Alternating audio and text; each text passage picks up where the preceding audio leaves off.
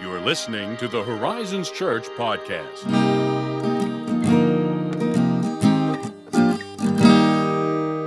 Greetings, my friend. Hello. How are you on this cold day? Well, I'm cold, Does but that I'm not thrilled. does that give away when we're recording this episode? Recently enough that it's suddenly and uh, unwelcomely cold. yeah, it was. Uh, it was. A, it was a surprise. it was. It's mostly a shock to my sinuses. Oh yeah. I just cannot. I can't handle it. That sounds really dramatic. It's just uncomfortable Yeah. when it goes from really warm to really cold very quickly, you mm-hmm, know? Mm-hmm. Oh, I didn't have to iron. You know, I was just like cold. Guess it's gonna be a hoodie today. so there's that. But you know, I'll take the blow. I'll I'll iron if it means I get some good weather again. Yeah, I kind of yeah. miss it already, and we've had what two days of it. Yeah, that's. Come back. And it's going to like warm right up basically oh, immediately. Oh, good. Like we're not going to be. hear. In fact, where you're listening to this, it's probably a lovely day. Yeah. Forecast says. I think 68 degrees when we're listening to this. I, hope think. So. I oh man. If you're listening to it on release day, that is. Yeah. You might not be. Maybe you're listening to this years from now. wow. I hope it's a good day for you then too. You ever think about how wild that is? Like, I listen to podcasts from like years ago oh yeah, I do too sometimes. and then thinking, man, That was interesting. People don't. I feel like they don't usually make a lot of commentary or references that are super dated. And Yeah. it's not that I think people are trying not to. I just feel like it just we just naturally don't do it. Yeah. Right. Because I I, I get the sense that many podcasters record either in bulk or on particular schedules, yeah, and so that that it's like within them to not reference the immediate week, sure. like we just did. Yeah. the weather. But beyond that, it's just like kind of evergreen commentary. You know, Yeah. it's like you could reference a movie or something cultural, but you could reference that and talk about it anytime. Yeah. Frankly. So I don't know. Truly. That's interesting. Yeah. But it's always fun when they say something. I'm like, wow, that world. The pre fill in the blank world. Yes. You know, Ah, yes. however many years ago. yeah. Isn't that wild? You just unlocked new frontiers to my mind. New frontiers. You just opened my third eye.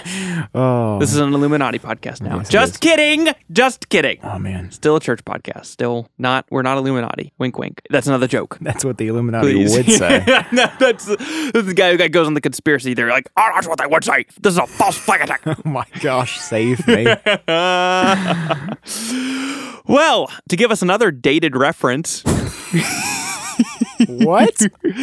well, we just came off Easter Sunday. That's true. As of the release of this podcast, that is Yeah. Easter Sunday. Man. It Amazing. Went, it went perfectly. You're prophesying that, aren't Yeah, you? went out without a hitch, no issues, beautiful. No issues. It was beautiful. Yeah, thank God for that. Thank God. In advance, It I'm- was lovely. Look, I'm praying for it to go well. so I'm just, I'm just. Ethan, gonna- I feel like you, you know, you have as much stake in that as preachers do because, like, there's just so much of the Well, moving components that you, yeah, even if it's out of my control, I will blame myself, and everyone will just assume that it is my fault. that everyone looks back like, Oh, that's happened before. Yeah, and just it like- wasn't my fault either. I was and trying like, if to even fix if it. there's like nothing you can do, I feel like you Yeah. have to look like You are do. like You're trying. absolutely You're like, right. like Oh yeah, is my is my face concerned enough? yeah, I do think about that. uh, giving away trade secrets over here, Yeah. but you know. Well, no, we did just come off of Easter Sunday, which is the most triumphant day on the church calendar. I think we would all, Sure. I mean, probably be agreed on that. I, don't I do know. love the Easter Christmas debate, but that's yeah, that's another true. time. It is. It is. You're right. I, I did think about that momentarily, but I was like, "Ah, pesky thoughts be gone. But I guess you know Easter Sunday is the day in which we we celebrate with gusto the resurrection of Christ, right? And I do have to clarify that that we say we're celebrating with gusto on Easter because you have to distinguish it because I mean technically every Sunday is a celebration of the resurrection, right? Yeah. We wouldn't be worshiping on Sunday if Jesus was still dead. True, that's But I digress. You know, that's uh, again another another point for another time. Yeah, I couldn't have said that better myself. except you probably could have. so we uh, we all know that the resurrection of Christ is really supposed to come into crystal clear focus on Easter, which you know certainly does for us. But aside from the fact that Jesus rose from the dead, which is that's a glorious thing in and of itself, I think, right? You know, this triumph that Jesus conquered the grave. But what does the resurrection mean for Christians? Like, I think we can kind of make that so abstract and so historic that's just like, oh yeah, Jesus rose from the dead two thousand years ago. Yeah. Like, I guess I should feel vaguely good about that. You know what I mean?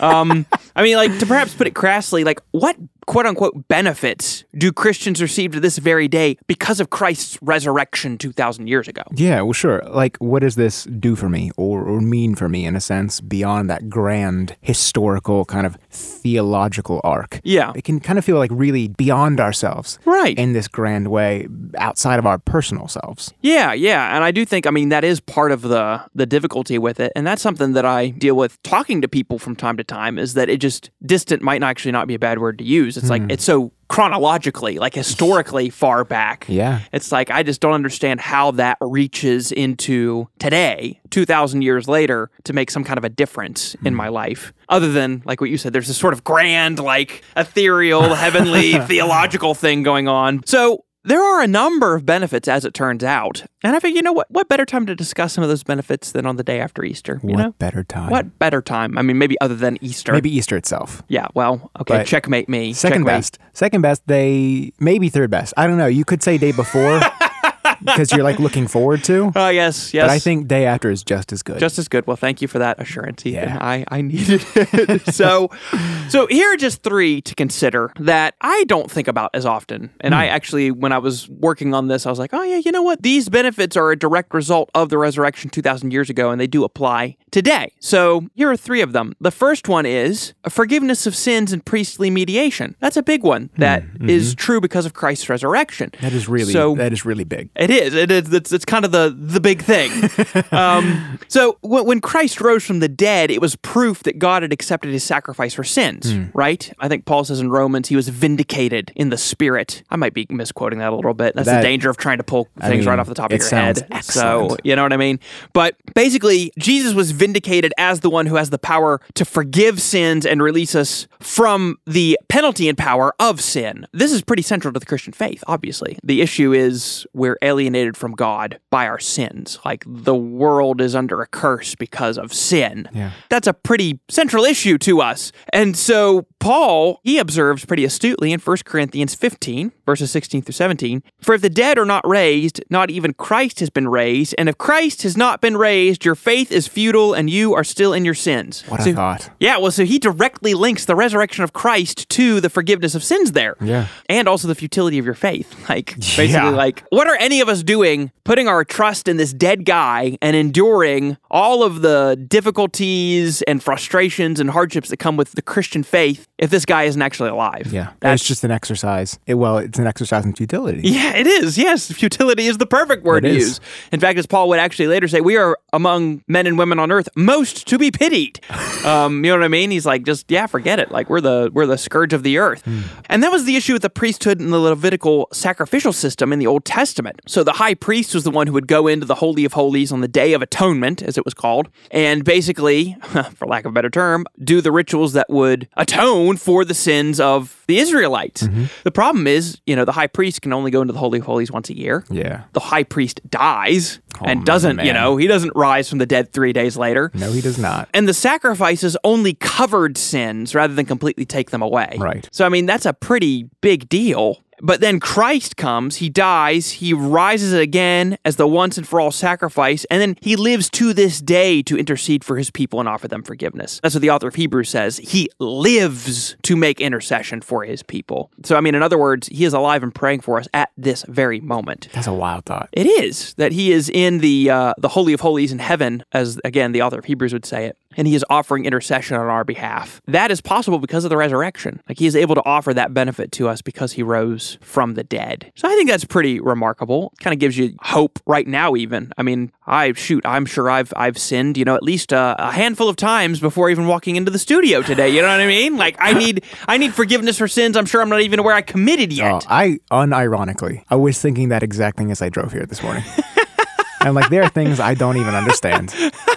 That's crazy, man. and I laugh because what else would I do? Cry.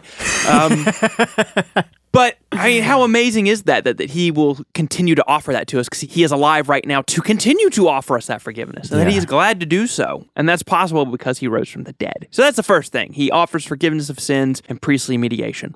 But the second thing is that Christ's resurrection gives us assurance of our resurrection. Mm-hmm. So that was a was that a was that a segue in that last verse? I mean, you Were know, planting the seed? I may have been planting the seed. What? we do that from time to time, on purpose sometimes even. not even on accident. So, Jesus is not the only one who gets to experience the resurrection. I'm sure we've hammered this so many times that people who listen regularly are getting sick and tired of it. But, like, again, for we Christians, death is not the end for us mm. any more than death was the end for Jesus, right? In fact, even when we do die and our spirits go to be with the Father, like Christ's spirit did after his death, right? He said, Father, into your hands I commit my spirit, yeah. right? So he experienced that. But that isn't the end either. It's not, again, like we die and our spirits go up to some ethereal heaven and that's the resurrection. Right. That's not the resurrection. Like, that's a good thing that we get to enjoy before the resurrection, but that's not the resurrection. The same body we died in shall be raised one day into a new glorious body like Christ's. That's what's going to happen. That particular detail has always felt like one of the most mythical parts of our faith, let alone like this topic. Yeah. Because, like, yeah, yeah, sure, forgiveness of sins. I got that. yeah. That makes sense. That's kind of right. like point one in right. the chart of what to know. Right. right. You get that. That's really yeah. up there. But you want to what? You want to, oh, you want to, you want to bring this body back. Yes which is actually kind of amazing. I know it's very easy to make the joke like, "Oh, this body, really? Are you sure?" no, I get it. You know what I mean? We live we live right. in these faulted whatever. But I actually think this is kind of amazing because it makes me think that like God is sentimental, mm-hmm. and and there are things about you that are important enough to survive this resurrection process. Yeah, yeah, and I think it brings that home in another way, kind of piggybacking off of what you were saying there, in that like there is something about who you are that is inextricably linked to your body, mm. like in some sense. Like I mean, it's not just that like uh, was it C.S. Lewis? I can't remember who it was, someone like that, some brilliant, smart guy. But it was like, it's not just that you have a soul, it's that you are an embodied soul or you mm-hmm. are an ensouled body. They're so linked that, I mean, again, it's like it's not completely natural the idea that you're going to leave your body behind yeah. and go just with your spirit to be with the Father in heaven before the resurrection. Which again, Paul hits on that in 2 Corinthians 5 when he's like, we do not long to be unclothed, talking about like losing your body. Right. Like, like that's not, that's not natural. Like we long to be further clothed. Like we want these bodies, but we want them without the curse. You know, we want them without the decay and the, and the flaws and the pains and the aches that come with them. Yeah. And it is amazing to think just that like you're so attached to the stuff of the earth. You know what I mean? Like weird. I mean God does care about this stuff. I mean yeah. he made it, you exactly. know? He was the one who said it's good. Exactly. And uh, I think one of the risks that Christians in the past century especially have run in America is like just over spiritualizing everything. You know, we mm. just we have this gnostic idea about the world that's like the material stuff is bad. Right. You know, ethereal spiritual stuff is good. Um, mm. like well, like material creation is not inherently right bad. But anyway, I'm digressing again. That's, you know, the point is your body, the one that you have, will be raised again and it will be glorified. You won't have to make like, oh, really, Lord, this body? Like, you won't, you will not be thinking that anymore. So again, Paul wrote in 1 Corinthians 15, For as by a man came death, by a man has come also the resurrection of the dead. For as in Adam all die, so also in Christ shall all be made alive, but each in his own order. Christ the first fruits, then at his coming those who belong to Christ. So that's just Paul's deep Pauline theological way of saying, listen, we belong to Adam, we all sinned in Adam, we all die, we all suffer the results of that, but those of us who belong to Christ, we follow him hmm. in his footsteps, basically. He rose from the dead first, he's the first fruits, and then when he returns, we follow in his footsteps there. Yeah. That hope is ours because Jesus rose first. Right. We would not have that hope if that hadn't happened. Interesting enough, the uh, Pharisees and the Sadducees, the big thing that split them up, mm-hmm. I mean, there were a number of things, I guess, but one of the biggest things was their belief in the resurrection. Really? Yeah, so the Pharisees believed there would be a physical resurrection. The Sadducees said no. Sadducees went so far as to deny angels and spirits. Wow, that's a lot of spiritual gymnastics. Yeah. wow. Yeah, in fact, when Paul, this is just a fun tidbit when you're reading Acts, when Paul was on trial before the Sanhedrin in the later half of the book, he was there unjustly, of course, but he was trying to like think, okay, how do I navigate that? Yeah, how do I navigate this and get myself out of here? I think that what the text says, he cried out a loud voice, knowing and perceiving that half the group was like Pharisees, half was Sadducees. Says, Brothers, it is because of the hope of the resurrection that I am on trial this day. And a sharp dissension arose. Like the Pharisees, like, well, what, what do we know? Maybe an angel spoke to him, and the Sadducees are like, you're insane, and like, oh, whoa. And then the Roman cohort has to come in and like get Paul out of there because the people like that's, are starting oh, to get so. That was brilliant, man. Yeah, amazing move there. So that's possible because we have that hope because of Christ's resurrection. And then the third benefit that I think reaches into today is hope for hard days. So I understand that compared to the first two benefits, this may seem kind of trite. You know, I mean, those are kind of big, Big like deal things. really, yeah, and like especially when I think about like our resurrection, that really does that just fills me with some deep good emotions. I don't know. so, and this kind of ties into it. This is a big deal because knowing that Jesus conquered death and knowing that he forgave us our sins, that he lives to make intercession, that we're going to be resurrected one day, I think if we can root ourselves in that, it gives us the kind of fuel that we need to do hard things for the sake of love and the cause of Christ. Because following Jesus is not easy. Right. Obviously, you know, I think we argue and we do it cognizantly from the scriptures that like the only way to know true joy and fulfillment even in this life is to follow Christ. The things of this world, and when I say world, I mean the system of living that's, you know, opposed to uh, to godliness and holiness. Those things promise happiness, but obviously they don't fulfill us, you know. I mean, you've got all kinds of people saying stuff like that, you know. But that doesn't mean the Christian life isn't hard, that it isn't full of sorrows and, and sufferings, and that you are kind of swimming against the current in a lot of ways. And so, I mean, even with the peace of forgiveness and the joy of these future promises, the Christian life is hard. And we need a solid, sturdy hope if we're going to say no to sin, if we're going to resist temptation, if we're going to strive for holiness. So we need that kind of a hope. Um, and I mean, if you don't have that, there's really, again, no basis to do all this stuff. Exactly. You can only speculate on what this exactly means, but I mean, you have examples of this where, like, Paul in 2 Timothy says, Demas, who was one of his companions, we read about him, I think, in Colossians, which, if we're doing our timelines right, meant that Demas had been with Paul for at least a number of years. But at 2 Timothy, when Paul was writing that letter at the end of his life, he says, Demas, in love with this present world, has deserted me Oh, that's right. Yeah. it seems you know I, you have to think that must mean in some sense he wasn't grounded in this hope that like things got too hard you Yeah, know I mean, paul's like- in prison you know, you're getting thrown into a roman dungeon like Like, nope, that's enough, Paul. yeah like all right like this present world is much easier i can go with the flow here so i'll leave and i'll go away Hmm. so you, you need this kind of hope if you're going to continue to live the christian life basically and after telling us about the resurrection paul concludes 1 corinthians 15 with these words Therefore, my beloved brothers and sisters, be steadfast, immovable, always abounding in the work of the Lord. And here's the reason he gives for this knowing that in the Lord your labor is not in vain. So he links it to this hope that Jesus is alive and that he is going to reward you for the things that you're doing. And that's not mercenary. I think that's the other thing Christians are tempted by. Like, well, like if I'm if I'm doing this for any semblance of a reward, that's mercenary. Like I just need to do it because I need to do it. Because you have to feel like perfectly on the inside for everything that you do. Right. But I mean, Jesus is unblushing in his motivations and his promises of reward for people who, Yeah, I mean, you know, he's saying, like, blessed are the meek, for they shall inherit the earth. You know what I mean? Like, what in the world? So, I mean, as Jesus said, even the smallest cup of water you give to a Christian for his sake will be rewarded. And again, I don't think we should feel mercenary about the fact that we're saying, you know what? I am storing up, to use, I mean, the biblical language, but something that sometimes it get, gets so overused, it's, it, it sounds trite, like treasures in heaven, right? Right. there is that sense in which I mean there are I even think about that like what is the nature of our rewards going to be like who can imagine like we got to know it's going to be amazing like beyond our wildest dreams Yeah. but what is it going to look like I have no idea but it's going to be worth it golly think about all the things that Christians have been enduring for thousands of years Yeah. with this hope and then that means that our labor is not in vain down to the I's we dot and the T's we cross there's nothing that's not within the purview of Mm, exactly. It's a- Christ's resurrection That's much better than what I was going to say. That's a much better way to say it.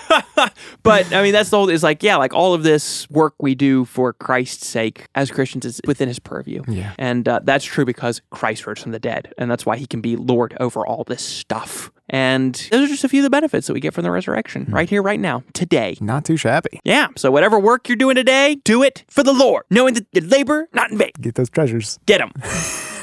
Get them in there. Do the thing. So, hope this episode was helpful to you, and uh, hope you are enjoying the uh, post Easter week. The post Easter. I say that mostly because I'm thinking after Easter, I'm wiped. You know what I mean? Yeah. I'm like Oh, ready man. to take 20 naps a month. Oh, yeah, a month of naps, a month off. So, just hope you're having a great day. I hope this episode was helpful. And, uh, you know, if it was, and you want to share it or leave an honest five star review, hey, that'd be great. You know, You do that. If you have any questions on this or any other topic, you can, as always, email us at podcast at horizonschurch.net. Happy Easter tide because Easter goes on. It's a season. It goes Oh. after Easter Sunday. Oh, Yeah. So happy Easter tide to all of you. I like that. Yeah. And we will catch you next time.